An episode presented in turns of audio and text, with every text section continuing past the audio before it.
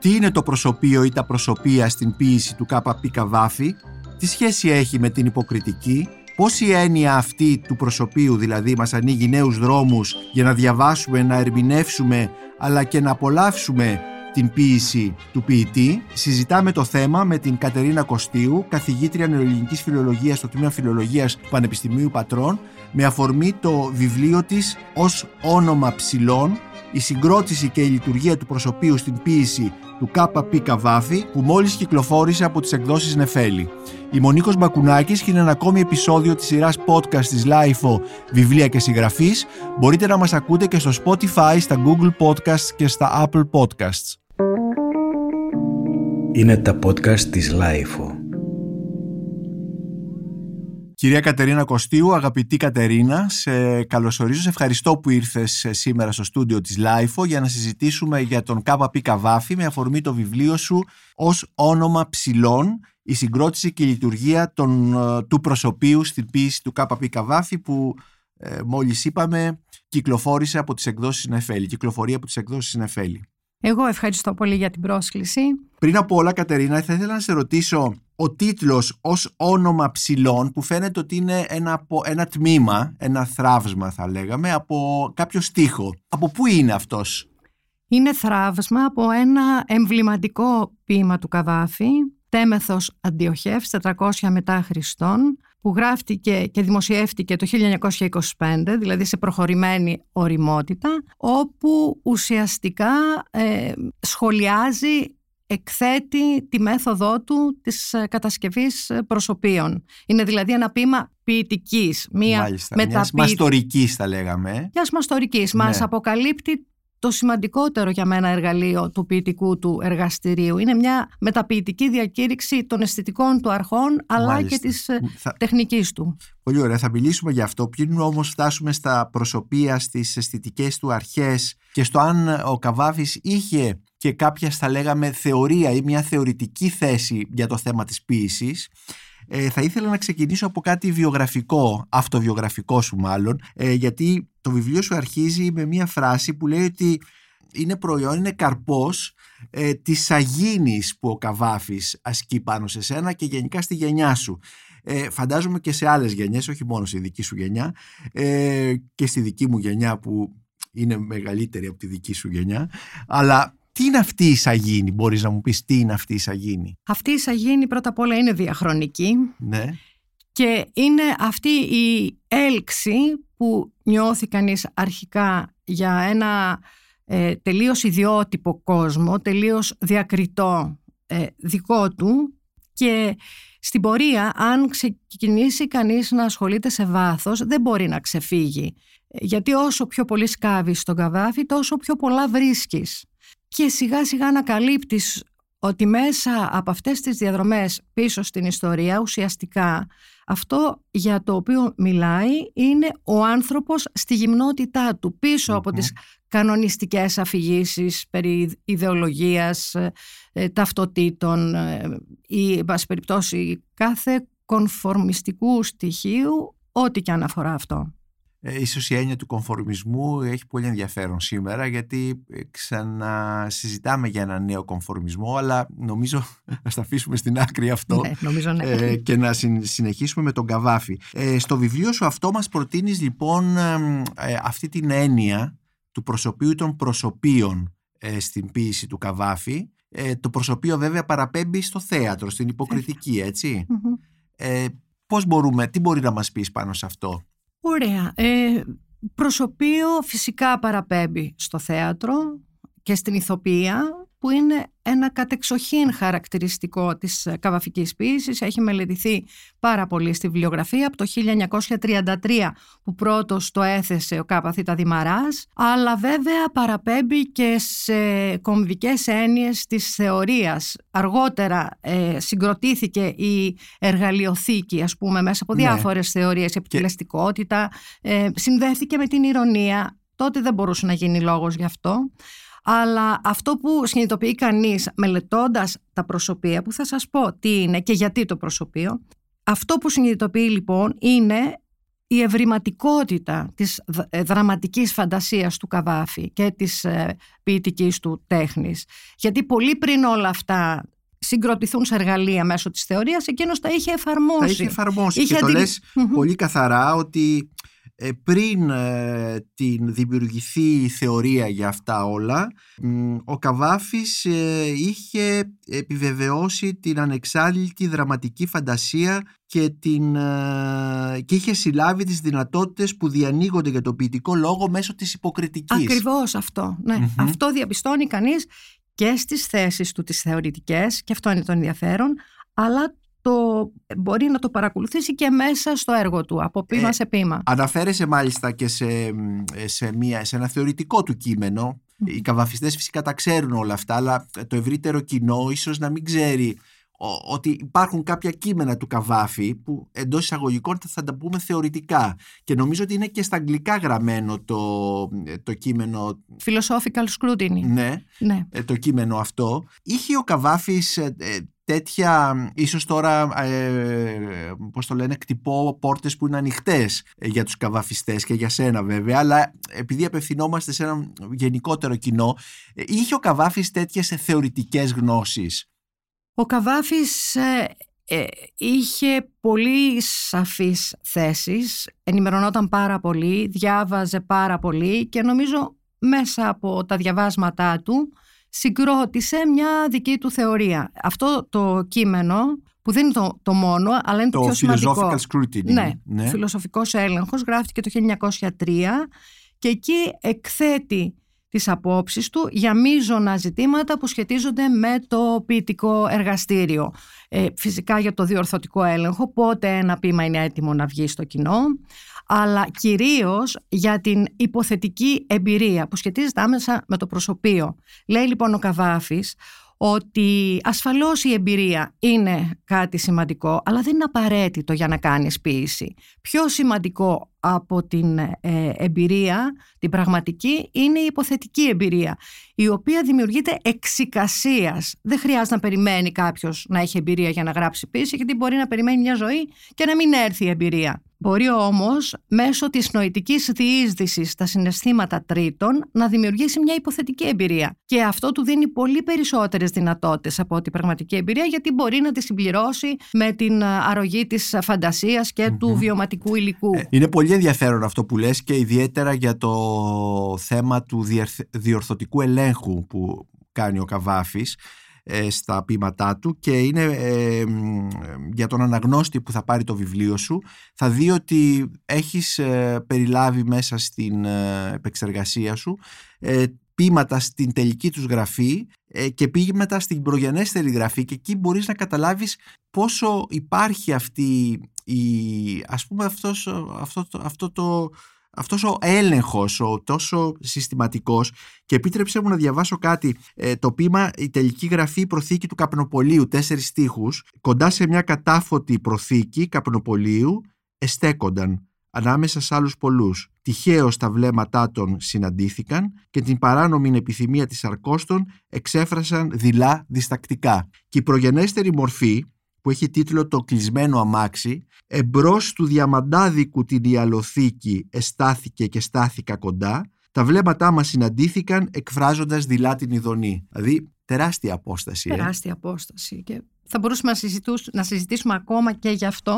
αρκετά αλλά εμένα με ενδιαφέρουν ε, οι προγενέστερες γραφές ναι. σε σχέση με τη συνειδητή επιλογή του εργαλείου, του προσωπείου από τη μεριά του Καβάφη. Υπάρχουν ποίηματα όπως το Ήγε Τελεύτα, όπως το Ήμενος, το Εμιλιανός Μονάη Αλεξανδρεύ, όπου βλέπει κανείς πως η βασική αλλαγή κοντά σε άλλες που φέρνει ο διορθωτικός έλεγχος είναι ε, η προσθήκη προσωπείων. Μάλιστα. Αφενός μεν μία ας πούμε ε, εξαγγελία ε, της πίστης τους στην ερωτική διοπροσωπία σε δεύτερο πρόσωπο αποδίδεκτε σε ένα συγκεκριμένο προσωπείο, σε έναν άνθρωπο που τοποθετείται σε μια ιστορική περίοδο, άρα αποκτά προοπτική και βέβαια μια πολιτική διάσταση στο ποίημα και επιπλέον προσθέτει και ένα σχολιαστή αυτών των λόγων για να κατοχυρώσει την πολυφωνία στην ποίησή του, γιατί αυτό τον ενδιαφέρει. Α ας έρθουμε λοιπόν στα προσωπία, τα οποία τα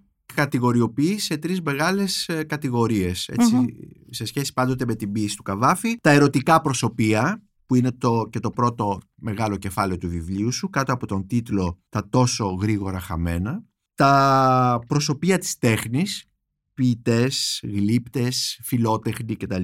Κάτω από τον τίτλο «Και μέσα στην τέχνη πάλι». Και τα ιστορικά προσωπία που ίσως είναι και τα πιο γνωστά για τους περισσότερους αναγνώστες κάτω από τον τίτλο «Θα μπορούσα να γράψω ιστορία».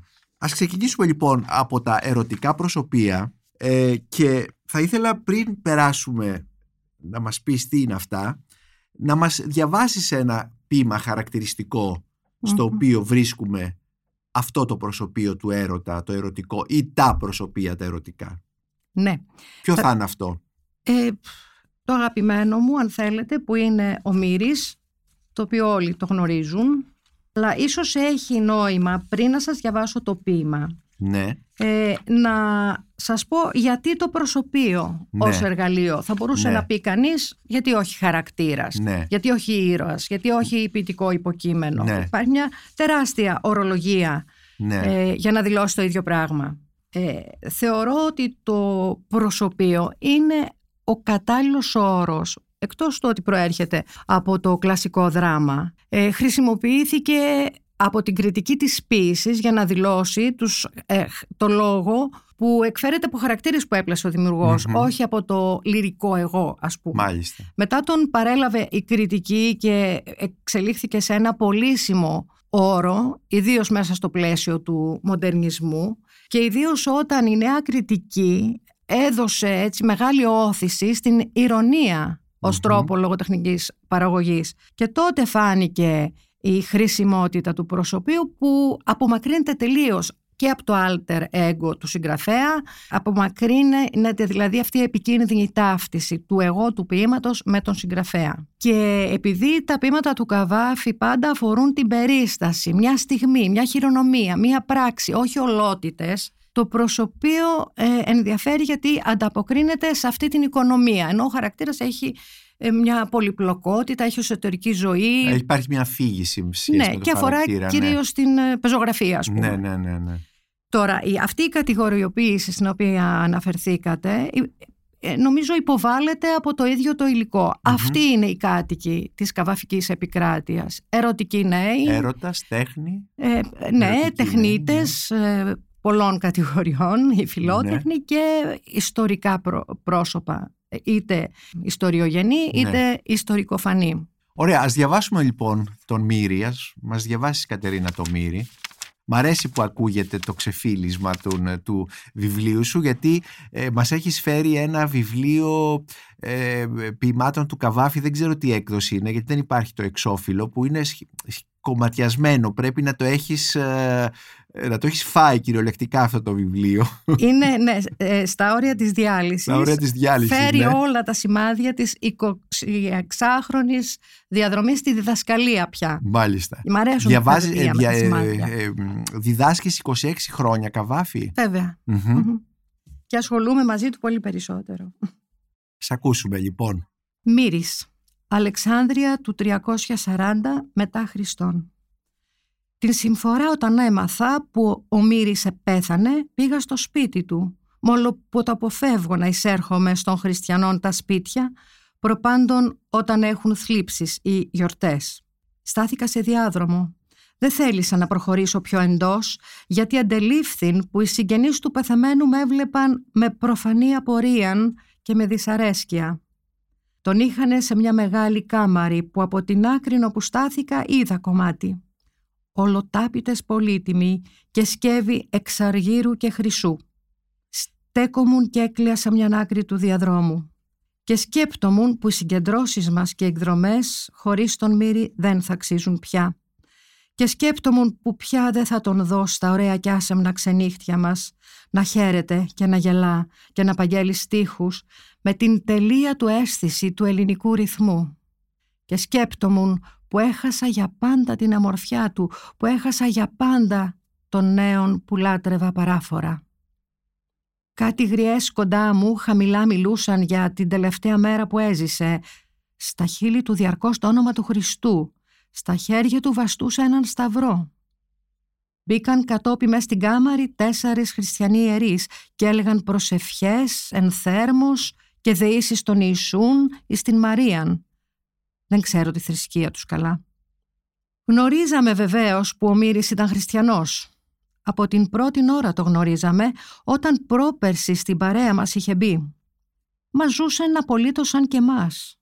Από όλους μας πιο έκδοτος στις ειδονές, σκορπώντας αφιδώς το χρήμα τους στις διασκεδάσεις.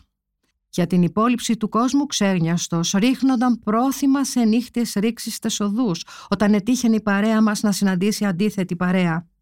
Ποτέ για την θρησκεία του δεν μιλούσε. Μάλιστα μια φορά τον είπαμε πως θα τον πάρουμε μαζί μας στο Σεράπιον. Όμως σαν να δυσαρεστήθηκε με αυτόν μας τον αστεϊσμό. Θυμούμε τώρα. Α, κι άλλες δύο φορές τώρα στο νου μου έρχονται. Όταν στον Ποσειδώνα κάμναμε σπονδές, τραβήχθηκε από τον κύκλο μας και έστρεψε αλλού το βλέμμα. Όταν ενθουσιασμένος ένας μας είπε «Η συντροφιά μας να είναι υπό την εύνοια και την προστασία του μεγάλου, του πανωραίου Απόλλωνος», ψιθύρισε νομήρης, οι άλλοι δεν άκουσαν, «Τι εξαιρέσει εμού». Οι χριστιανοί ιερείς μεγαλοφόνος για την ψυχή του νέου δέονταν.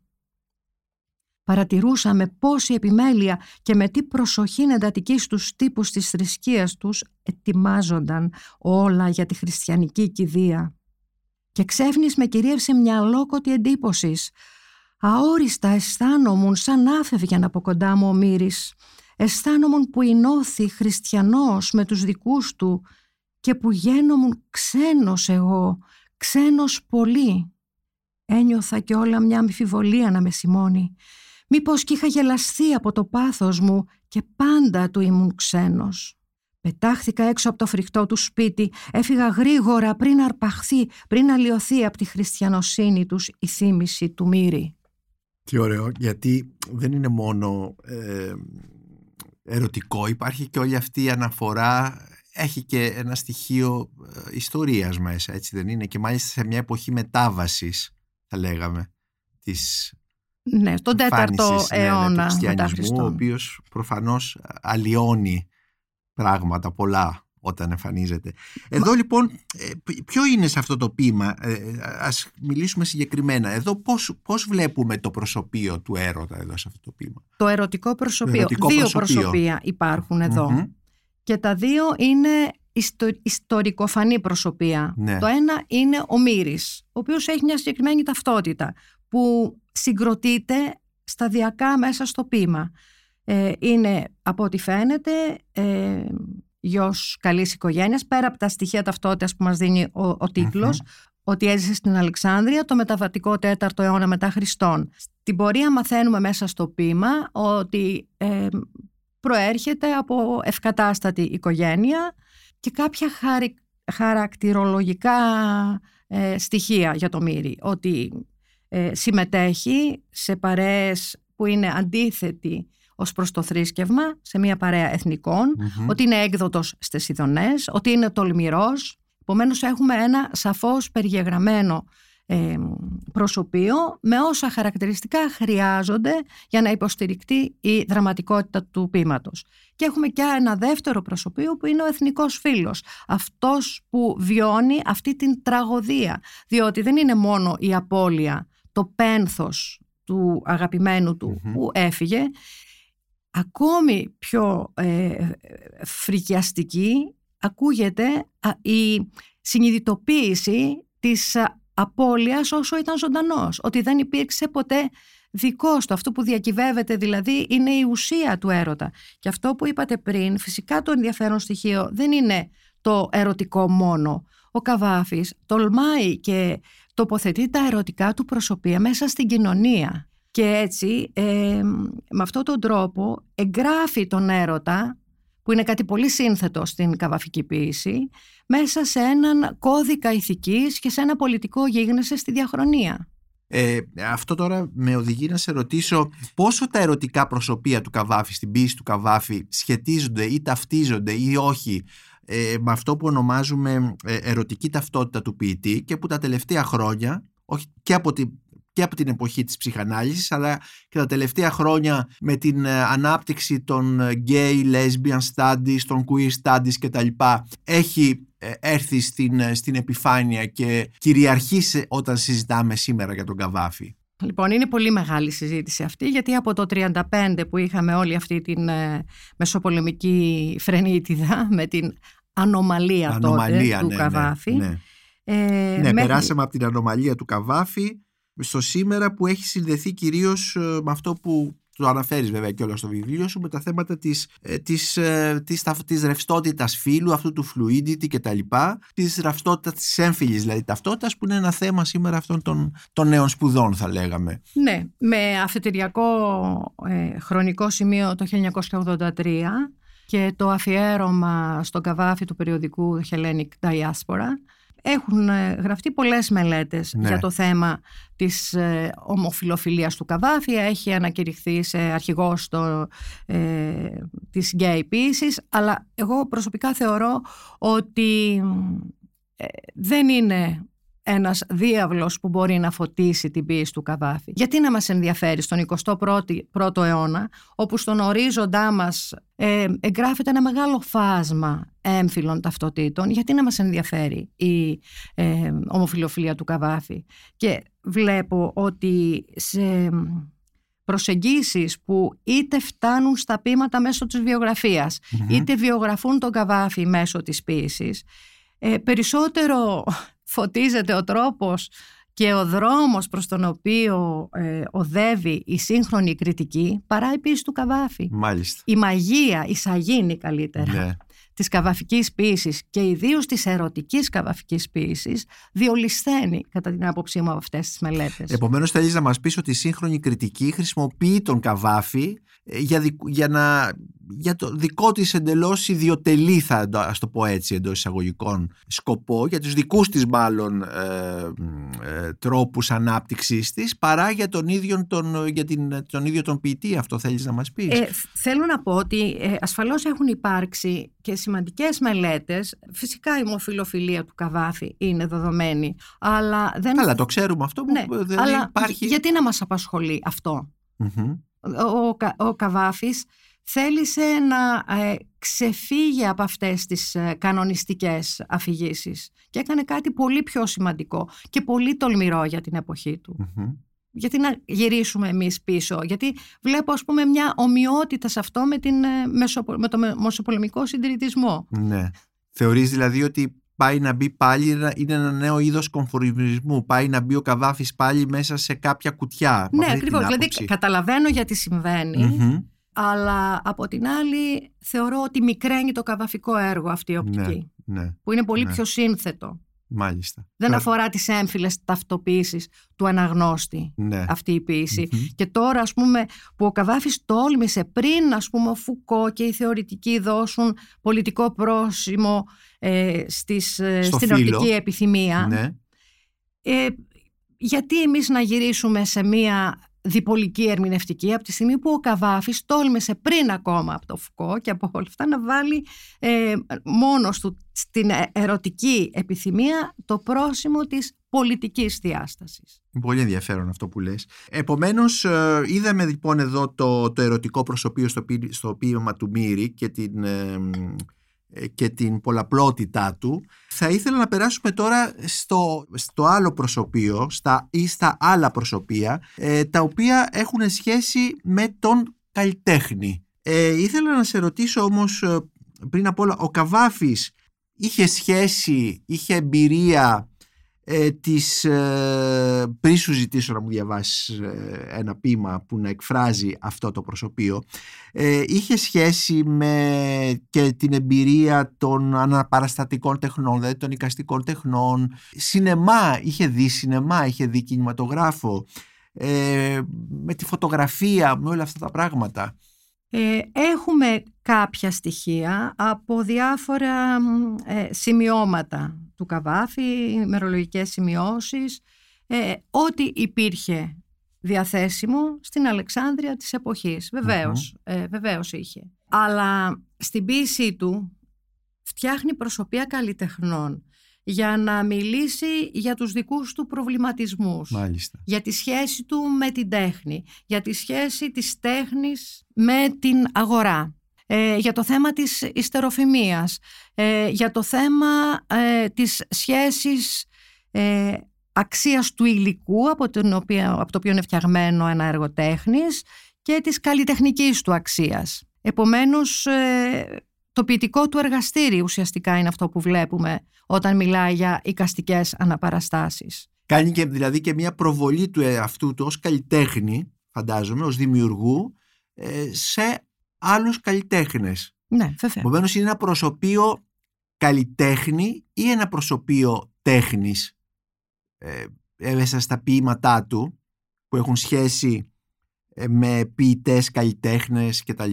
Δηλαδή το προσωπείο εδώ το είναι, πώς θα το πούμε, το, το προσωπείο του καλλιτέχνη ή το προσωπείο της τέχνης; Είναι το προσωπείο του καλλιτέχνη, μέσα από το οποίο εκφράζεται η άποψη που θέλει να εκφράσει ο Καβάφης, είτε επειδή συμφωνεί, είτε επειδή θέλει να διαφωνήσει. Μπορούμε λοιπόν να, έχουμε ένα, να μας διαβάσεις ένα τέτοιο ποίημα για να το καταλάβουμε και να μας πεις ποιο είναι αυτό το ποίημα που επιλέγεις; Τέμεθος Αντιοχεύς 400 μετά Χριστόν, όπου είναι και ποίημα ποιητικής, ε, μιλάει για έναν ομότεχνό του, ο οποίος βέβαια τοποθετείται πολλά χρόνια πίσω, το 400 μετά Χριστόν. Στην ίδια εποχή που τοποθετείται και ο Μύρης.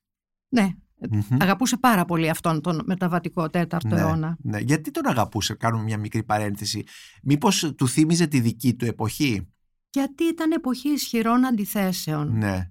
Αυστηρές ε, θρησκευτικές αρχές από τη μια μεριά, αντίδραση από την άλλη. Ε, και έχει πολλά ποίηματα γράψει τοποθετημένα σε αυτή την εποχή. Mm-hmm. Ας ακούσουμε λοιπόν το ποίημα που διάλεξες. Τέμεθος Αντιοχεύς 400 μετά Χριστόν Στίχη του νέου τεμέθου του ερωτοπαθούς με τίτλον «Ο Αιμονίδης» του αντιόχου επιφανούς «Ο προσφύλης ετέρος», ένας περικαλής νέος εξαμοσάτων.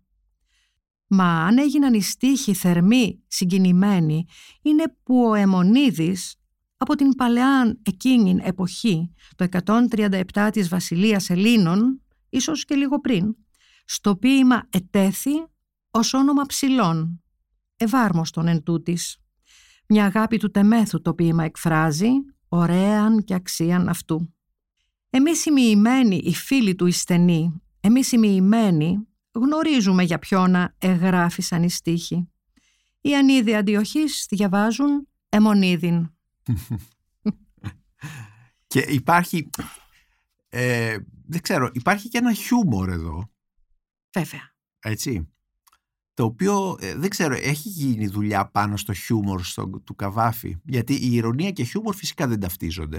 Δεν ταυτίζονται. Η ηρωνία είναι, ε, αυτό, ε, είναι το να λες κάποια πράγματα με έναν τρόπο υπονοώντας κάτι άλλο, έτσι δεν είναι; Η ηρωνία έχει εξελιχθεί σε κάτι πολύ σύνθετο και mm-hmm. οι σύγχρονες θεωρίες βέβαια ταυτίζουν το, το χιούμορ με την ηρωνία, ναι. αλλά όχι το χιούμορ όπως το χρησιμοποιούμε ε, με, το καθημερινό ας πούμε έρμα της λέξης ναι, ναι, όπως ναι. και η ηρωνία εξάλλου είναι ένα εργαλείο ε, ε ενορχίστρωσης φωνών, ναι, πολυφωνίας, ναι, ετερογλωσσίας είναι κάτι πολύ πιο ε, σύνθετο ε, αλλά συχνά ο Καβάφης έχει και αυτή την ηρωνία που λίγο τσιμπάει, αφορά λίγο την επιφάνεια ας πούμε. Για πες μας λοιπόν εδώ για το προσωπείο του καλλιτέχνη εδώ. Αυτός ο καλλιτέχνης λοιπόν με το όνομά του, πώς ε, θύμι, ξαναπες μας το όνομά του. Τέμεθος, Τέμεθος. Αντιοχεύς, ναι. Ε, εδώ κάνει κάτι πάρα πολύ σημαντικό και σας το διαβάζω γιατί συνδέεται και με τον τίτλο του βιβλίου. Ναι. Ήδη από τον τίτλο μας δίνει ένα προσωπείο. Το όνομα, Τέμεθος, το που ζει, Αντιόχεια και το πότε, 400 μετά Χριστόν. Έχουμε λοιπόν τα πρώτα στοιχεία ταυτότητας του προσωπείου. Αμέσως μετά με τον πρώτο είδη στίχου συνειδητοποιούμε ότι ένα άλλο προσωπείο, μέχρι στιγμής άγνωστο ποια είναι η ταυτότητά του, βρίσκεται στη μέση μιας αναγνωστικής εμπειρίας και τη σχολιάζει. Και μας λέει στίχη του νέου τεμέθου του ερωτοπαθούς. Τον ε, φανταζόμαστε να έχει μπροστά του ένα ποίημα, το οποίο δεν θα διαβάσουμε ποτέ εμείς, το μόνο που θα γνωρίσουμε είναι ο τίτλος, με τίτλον «Ο Αιμονίδης».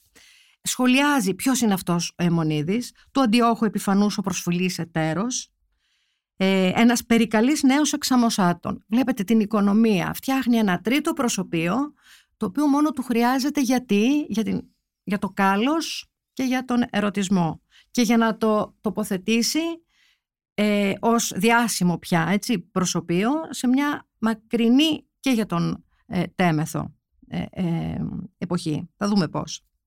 Επομένως αμέσως, αμέσως τρία προσωπία μέσα στο ίδιο ποίημα. Το σημαντικό είναι ότι εδώ, μα αν έγιναν οι στίχοι, από εδώ και εξής, το ποίημα αναδιπλώνεται στον εαυτό του και σχολιάζεται ο τρόπος με τον οποίο συγκροτείται. Μα αν έγιναν οι στίχοι θερμοί συγκινημένοι, είναι που ο Αιμονίδης από την παλαιά εκείνη εποχή, μας πάει δηλαδή το 137 της Βασιλείας Ελλήνων, ίσως και λίγο πριν, στο ποίημα ετέθη ως όνομα ψηλών, ευάρμοστον εν τούτης. Ένα απλό όνομα, ευέλικτο. Είναι ένα κλείσιμο του ματιού στον αναγνώστη, το πρώτο κλείσιμο του ματιού.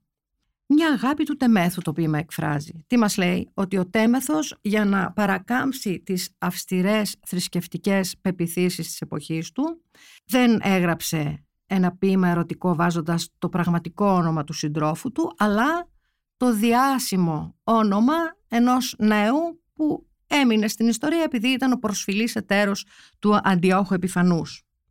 Οι φίλοι του στενοί, και εδώ μας δίνονται στοιχεία και του προσωπίου, του αφηγηματικού, του αναγνώστη που σχολιάζει το ποίημα, είναι ένας από την παρέα του Τεμέθου, που προφανώς είναι μοιημένοι γιατί ζουν με έναν τολμηρό τρόπο την ερωτική του ζωή, αλλά είναι και μοιημένοι στην ποίηση.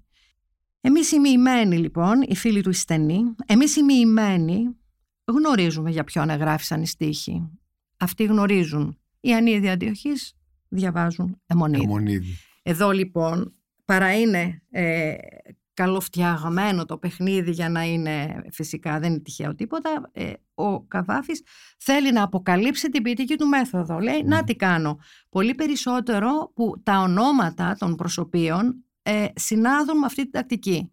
Έχει ήδη σχολιαστεί από την έρευνα το αιμονίδιν, αιμόν ιδίν, δείτε το δικό μου αλλά όπως γράφω και στη δική μου ανάλυση και το τέμεθος ε, είναι ένα κρυπτόλεξο, το αιμόν έθος, η δική μου συνήθεια. Αχα. Άρα και στα ονόματα αποτυπώνεται αυτό το παιχνίδι του υπενιγμού, ε, της ε, διπλής ας πούμε οπτικής, του αντικατοπτρισμού του ποίηματος που διαβάζουμε εμείς στο ποίημα του τεμέθου και ούτω καθεξής. Ε, ε, επειδή παρουσιάζεις αυτό το κεφάλαιο στα, στα προσωπία της τέχνης 35 ε, ποίηματα σχολιάζεις τα περισσότερα αφορούν προσωπία που έχουν σχέση με το λόγο. Τώρα ήδη μας διάβασες ένα ποίημα που έχει σχέση με την ποίηση, έτσι δεν ειναι Ε, τα περισσότερα έχουν σχέση με το λόγο, αλλά έχουν σχέση όμως και με άλλες μορφές τέχνης, με τη γλυπτική ας πούμε. Βέβαια, έχουμε γλύπτες, έχουμε ζωγράφους, έχουμε αργυροχώους, αλλά η ποίηση είναι η τέχνη που είναι η μήτρα των άλλων τεχνών. Εκεί εγγράφονται όλοι τελικά.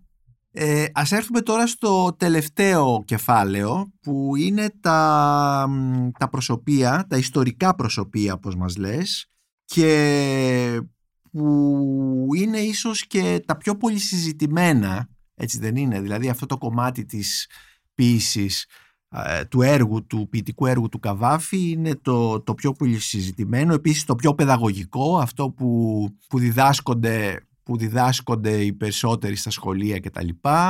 Αυτό που πρώτο ίσως το πιο ε, θα λέγα το πιο δημοφιλές ίσως ε, μέσα στη διαχρονία θα λέγαμε το, το κομμάτι αυτό της ποιήσης του Καβάφη.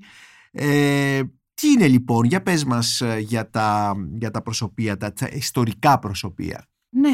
Τα είναι ιστορικά ή ιστορικοφανή, δεν είναι απαραίτητα να, να υπαρκτά πρόσωπα. είναι ιστορικά, είτε είναι ιστορικοφανή είτε είναι Δηλαδή ο Καβάφης είτε συγκροτεί εξ αρχής φανταστικά προσωπία, αλλά τους δίνει μια συγκεκριμένη ταυτότητα, τα τοποθετεί στο χώρο και στο χρόνο και μέσα σε μια ε, ιστορική συγκυρία.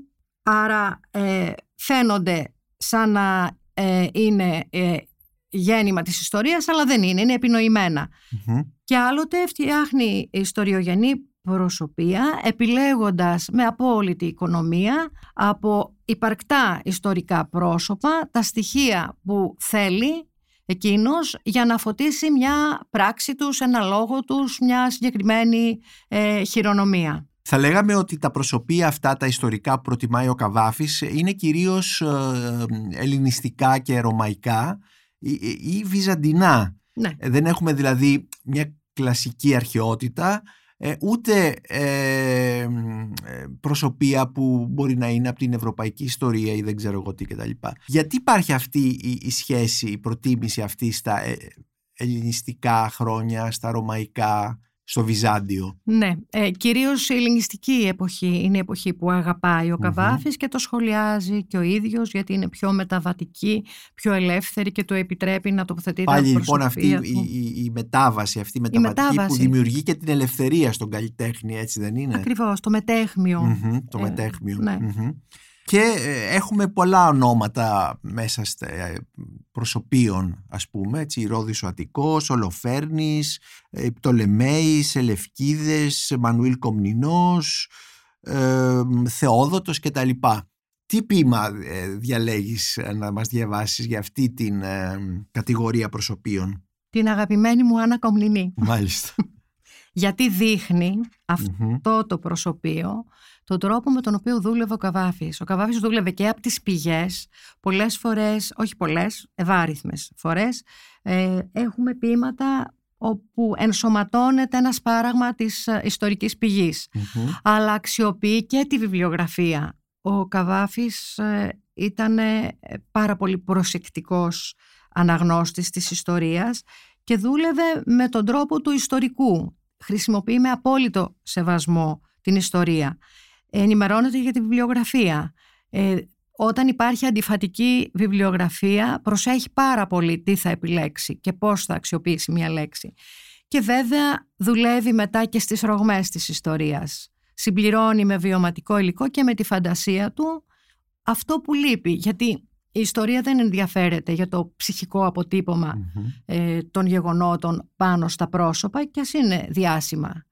Ο Καβάφης λοιπόν είτε είναι πρόσωπα διάσημα που έχουν πρωταγωνιστικό ρόλο, είτε είναι κομπάρστη της ιστορίας, τους διαχειρίζεται με απόλυτο σεβασμό. Αλλά όταν υπαρκτά πρόσωπα, τότε το παιχνίδι γίνεται πολύ πιο ενδιαφέρον. Τον ενδιαφέρουν, ε, πριν μας διαβάσει το ποίημα όμως, ε, πρόσωπα τα οποία θα λέγαμε είναι στην πρώτη γραμμή, έτσι δεν είναι, δηλαδή Πτολεμέ και τα λοιπά, αλλά είναι και πρόσωπα τα οποία είναι πιο πίσω. Ε, ποια είναι τα πιο αγαπημένα του; Τον ενδιαφέρουν όλα τα πρόσωπα που βρίσκονται μπροστά σε ένα δίλημα. Μάλιστα. Είτε είναι επώνυμα, είτε είναι ανώνυμα πρόσωπα της ιστορίας. Τον ενδιαφέρει δηλαδή η ανθρώπινη συνθήκη, γιατί αυτή φωτίζει όταν δοκιμάζεται. Ε, οπότε έχει κάποια πρόσωπα που είναι ε, γνωστά στην ιστορία, αλλά έχει και πρόσωπα από τις υποσημειώσεις της ιστορίας. Ναι. Ο Ροφένης, ας πούμε. Είναι ναι, ένα πρόσωπο από τις υποσημειώσεις. Αλλά έχει και βέβαια πολλούς ε, ανώνυμους ανθρώπους που υφίστανται τους κραδασμούς της ιστορίας. Και που έτσι μπαίνουν και αυτά στην ιστορία, γίνονται και αυτά πρόσωπα της ναι, ιστορίας. Ναι, γιατί τα ποίηματά τους συνδιαλέγονται μεταξύ τους. Αυτό είναι το πάρα πολύ ωραίο. Ναι. Δημιουργείται μια τυχογραφία προσωπείων, μια πινακοθήκη, από όπου δεν μπορεί να λείψει κανείς χωρίς να διαταραχθεί και το αισθητικό ας πούμε οικοδόμημα αλλά και αυτή η τυχογραφία γίνεται αμέσως αντιληπτό ότι κάποιος αφαιρέθηκε. Ας διαβάσουμε λοιπόν την, ας μας διαβάσεις λοιπόν την Άννα Κομνηνή. Άννα Κομνηνή. Στον πρόλογο της Αλεξιάδος της θρηνή για τη χειρία της η Άννα Κομνηνή η σύλληγκον είναι η ψυχή της και ρήθρις στα κρύων μας λέγει περιτέγκο τους οφθαλμούς. Φεύτων κυμάτων της ζωής της, φεύτων επαναστάσεων. Την καίει οδύνη με χρυσοστέων και μυελών και μερισμού ψυχής. Όμως η αλήθεια μοιάζει που μια λύπη μόνην κερίαν εγνώρισεν η φύλαρχη γυναίκα. Έναν καημό βαθύ μονάχα είχε, κι ας μην το ομολογεί, η αγέροχη αυτή γρεκιά που δεν κατάφερε μόλιν την δεξιότητά της την βασιλεία να αποκτήσει. Μα την πήρε σχεδόν μέσα από τα χέρια της ο προπετής Ιωάννης. Εδώ λοιπόν; Εδώ έχουμε ένα έξοχο βυζαντινό πορτρέτο, την Άννα Κομνηνή, της οποίας την Αλεξιάδα ξέρουμε πολύ καλά ότι θαύμαζε και διάβαζε και η Άννα Κομνηνή συγκεντρώνει όλα εκείνα τα χαρακτηριστικά που σύμφωνα με τη δική μου την εκτίμηση ο Καβάφης θα έχει κάθε λόγο να θαυμάζει. Και εδώ στείνει ένα καταπληκτικό διάλογο. Ποια είναι αυτά τα χαρακτηριστικά; Ότι ήταν μια γυναίκα που δεν υποτάχθηκε στη θέση που η εποχή της όρισε. Ήταν πάρα πολύ μορφωμένη, σίγουρα αυτό θα το θαύμαζε. Ε, ήθελε την εξουσία και αυτό θα το θαυμαζε Αλλά σχολιάζει το λόγο της, γιατί η Άννα Κομνηνή στην Αλεξιάδα ε, γράφει η ιστοριογραφία, την ιστορία του πατέρα της, αλλά με έναν τελείως διαφορετικό τρόπο από ό,τι γράφεται η ιστοριογραφία της εποχής. Ε, αποτυπώνει τα συναισθήματα και πολλές φορές υπερβάλλει. Αυτό που κάνει λοιπόν είναι να ε, χρησιμοποιεί σπάραγμα της Αλεξιάδας από τον πρόλογο και να υπονομεύει με τον τρόπο του την ειλικρίνεια των λόγων της. Δηλαδή εδώ δεν διαφωνεί με την ετοιμιγορία της ιστορίας που λέει ότι ο καημός της ήταν ότι έχασε την εξουσία μέσα από τα χέρια της αλλά το δείχνει ε, μέσα από τα ίδια τα λόγια της Κομνηνής χωρίς να την προσβάλλει. Ξεκινάει με μια αδιόρατη ηρωνία όπως βλέπετε ε, με το θρηνή Κομνηνή έτσι, με αυτή την ρήμα που δεν υπάρχει ε, στο υπόλοιπο ποίημα, ρήμα. Ε, θρηνή για τη χειρία της, είναι άλλο όμως πράγμα το πένθος για την απώλεια και άλλο η χειρία που είναι μια κοινωνική κατάσταση. Προσέχει τόσο πολύ την επιλογή των λέξεων. Δεν υπάρχει ούτε μία σιωπή, ούτε ένα κόμμα βαλμένο τυχαία. Και μετά βλέπετε ότι ο τρόπος με τον οποίο διανέμει μέσα στη δεύτερη στοιχική ενότητα το απόσπασμα από το πρόλογο της ε, Αλεξιάδας υπονομεύει την αλήθεια του με ένα ας πούμε ε, μας λέγει με αυτή τη φρασούλα μας λέγει είναι όμως έτσι. Δεν χρειαζόταν το μας λέγει θα μπορούσε να βάλει το λόγο της αυτούσιο την και φεύ των κυμάτων της ζωής της με τον ελεύθερο πλάγιο λόγο έχει τον τρόπο του δημιουργεί μια αμφιβολία μέσα στη βεβαιότητα του λόγου της ε, Κομνηνής. Και μετά βέβαια χρησιμοποιεί και την ετοιμιγορία της ιστορίας. Ε, αλλά με σεβασμό δεν την εκθέτει παραπάνω. Κάνει πολλά παιχνίδια σε αυτό το ποίημα που τώρα δεν μπορούμε ούτε την βιβλιογραφία να ε, αναφέρουμε, ούτε τι σημαίνουν τα αποσιοποιητικά στη μέση της δεύτερης στοιχικής ενότητας που είναι το κλειδί γιατί στον πρόλογο της Αλεξιάδος η Άννα Κομνηνή θρυνεί την απώλεια του συζύγου. Στο ποίημα ο Βριένιος απουσιάζει, σε αντίθεση με τον πρόλογο όπου τον περιγράφει με πάρα πολύ υπερβολικό τρόπο. Η μόνη παρουσία του Βριένιου στο ποίημα είναι τα αποσιοποιητικά. Και αυτό είναι ένα, νομίζω, σημάδι της δεξιοτεχνίας του Καβάφη.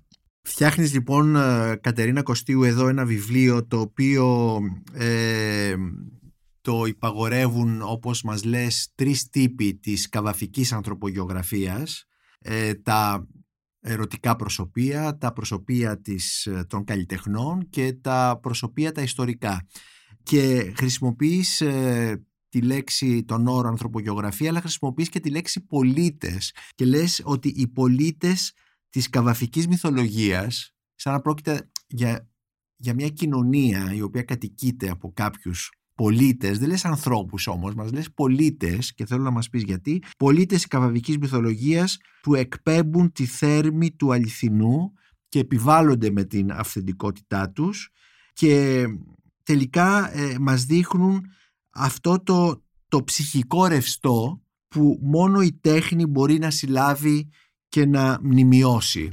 Γιατί λες οι πολίτες και ναι. όχι οι άνθρωποι, οι χαρακτήρες ή δεν ξέρω εγώ τι τα πρόσωπα; Ναι, ακριβώς αυτά που διάβασες λέω.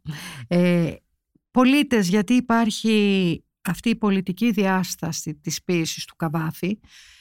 Ήταν πάρα πολύ δύσκολο να κατηγοριοποιήσω τα προσωπία. Αυτές οι τρεις ε, ε, κατηγορίες ε, συγκροτήθηκαν γιατί η επιστήμη επιβάλλει να έχεις έναν άξονα για να μελετήσεις ένα αντικείμενο. όμως δεν σημαίνει ότι ε, τα όρια δεν είναι πορόδι. Είναι πορόδι, ναι. Υπάρχει Όπως είδαμε μια- στα ποίηματα που μας διάβασες Βέβαια. άλλωστε. Ναι. Υπάρχει όσμωση ανάμεσα Μμμ. στις κατηγορίες. Τα ιστορικά προσωπία διαποτίζονται από τον ερωτισμό και τα καλλιτεχνικά προσωπία. Το ιστορικό είναι η βάση πολλών ποιημάτων που εξετάζονται στη δεύτερη κατηγορία, στους καλλιτέχνες, το ιστορικό υπόβαθρο εννοώ.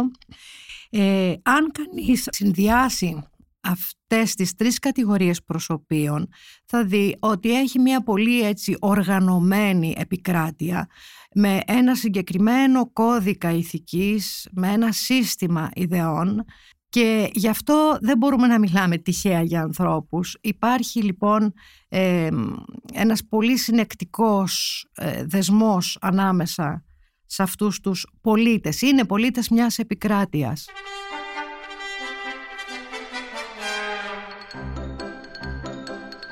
Κατερίνα Κωστίου, σε ευχαριστώ πάρα πολύ για αυτή την συζήτηση για τον ε, ΚΠ Καβάφη ε, μέσα από τα εργαλεία που μας δίνεις στο καινούριο σου βιβλίο ως όνομα ψηλών η συγκρότηση και η λειτουργία του προσωπείου στην ποίηση του ΚΠ Καβάφη που μόλις κυκλοφόρησε από τις εκδόσεις Νεφέλη. Είμαι ο Νίκος Μπακουνάκης και ήταν ένα ακόμη επεισόδιο της σειράς podcast της LiFO Βιβλία και Συγγραφείς.